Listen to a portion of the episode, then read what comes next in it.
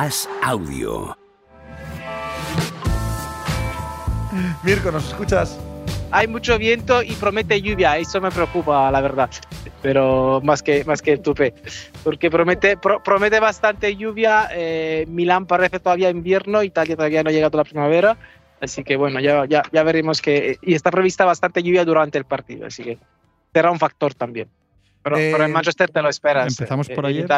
Sí, empecemos antes de ir al partido de hoy. Tienes ahí San Siro de fondo, así que luego hablaremos del Milan-Napoli, pero como es justo que empecemos hablando del Benfica-Inter. Sí, no sé si hay. Aquí estamos. Hay sorpresa por el. Sobre todo por el resultado, porque tampoco el partido fue extraordinario el Inter, pero. Hay mucha sorpresa en Italia por otra vez el que a nivel competitivo ha vuelto a estar el Inter en su sitio. A ver, el Inter eh, de Inzaghi tiene dos caras. Una cara en las... Ah, sí, sí, dale, dale, Mirko, perdona, sigue. No, una cara en las, en las copas, en la que ha sido en dos años perfectos siempre. Eh, tanto el año pasado, cuando le eliminó el Liverpool, eh, que luego sería finalista, sufriendo, o sea, el Inter dio la cara, hizo una buena eliminatoria, como este año que ha eliminado el Barça en la peor fase de grupos eh, de la Champions y, se ha clasificado a cuartos por primera vez a 12 años y ha ido a ganar el campo del Benfica que, hasta ahora había sido prácticamente perfecto. Luego está la cara de la, de la liga, eh, con ya 10 derrotas, fuera de la lucha por, la, por el Scudetto desde hace ya tiempo, con 2 a 0 fuera de, casa eh, es así, aunque no esté todavía sentenciado claramente. Es un buen dilema que hacer con Inzaghi, pero Dicho esto, dicho esto em, es inexplicable cómo eh, el Inter, al tener una buena plantilla, buenos jugadores, cuando se trata de defenderse y contraatacar y poner en apuro a un gran rival, siempre lo hace. Lo ha hecho con el Nápoles también, lo ha hecho en la Supercopa de este año. Mm, en los partidos de Copa el Inter es un equipo sólido, fuerte, que le molesta a cualquiera. En la liga, cuando le toca meter goles, pues le cuesta más. Lo hemos visto en Salerno, un, uh, un partido que el Inter merecía ganar, mm, solo marcó un gol, al final empató Candreva con un, centro chut de esos que le quitó dos puntos más que eran fundamentales para la, carrera por la Champions.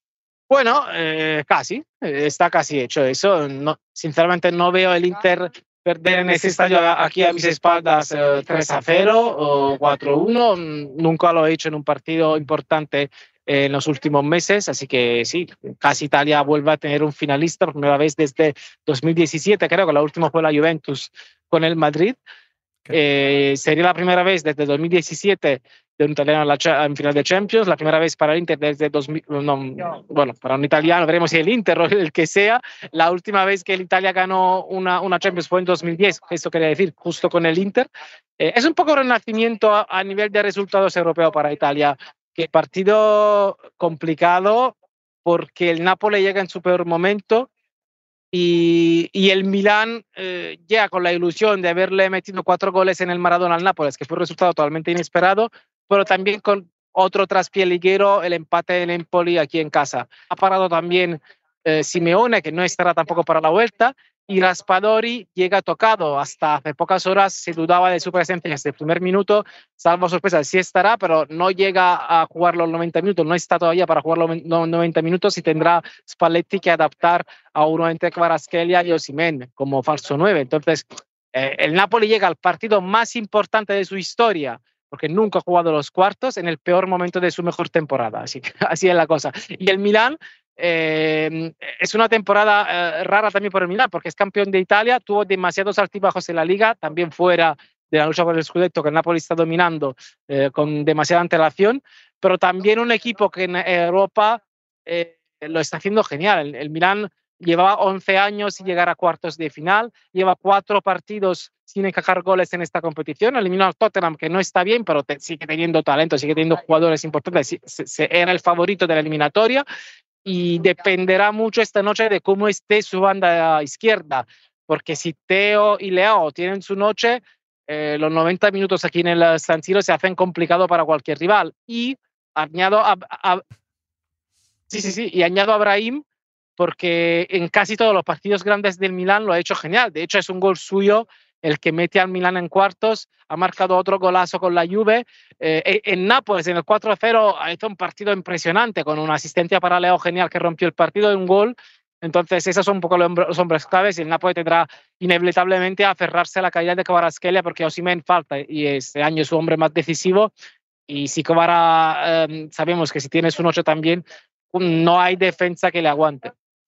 Es que más allá de la baja de Osimen, que obviamente es fundamental, ¿tú crees que ese mal momento que dices del Nápoles es real o, es, o tiene que ver solamente con que se ha relajado porque tenía el Scudetto ganado y hoy va a volver a, a estar a, nivel top o crees que realmente le pilla en, en, un momento delicado? No, no, no. Está A ver, hasta ahora el parón le ha sentado fatal al Napoli. Eh, ha vuelto Simeone, eh, se ha lesionado en el partido de Leche. Eh, Kim ha vuelto cansado, hasta hizo una entrevista mientras estaba con, la selección diciendo que se encontraba cansado físicamente y mentalmente. Osimen, eh, lo del 4-0 de, del Maradona es verdad que es un traspié, pero el Napoli, al Napoli no le salió nada bien. Mm, veías un equipo cansado y el Leche, eh, que era un equipo que, que, venía de momento muy complicado y claramente inferior al Nápoles, pues el Nápoles ha sufrido mucho para ganar y de hecho ganó con un gol en propia puerta. Eh, no ha sido una actuación brillante. Entonces yo creo que sí que es un momento complicado para el Nápoles físicamente, algo también anímicamente, pero estos son los partidos que te pueden cambiar los ánimos, los músculos, la cabeza. Eh, no descarto que esta noche en San Siro veamos un Nápoles distinto, pero, repito, sin tener a Osimen eh, no será el mejor Nápoles, porque el Napoli que, que, llega hasta por primera vez en su historia a los cuartos, el Napoli de Cuarasquelia y Osimen. Es verdad que Osimen faltó a, a principio de esta temporada durante siete partidos, el Napoli los ganó todos, pero era, era otra fase del año. El equipo estaba mm, con menos cansancio, jugaba más tranquilo, tenía menos presión encima. El Napoli ahora le está empezando a pagar una temporada increíble. y suerte, un abrazo. Gracias, un, saludo desde el Meazza.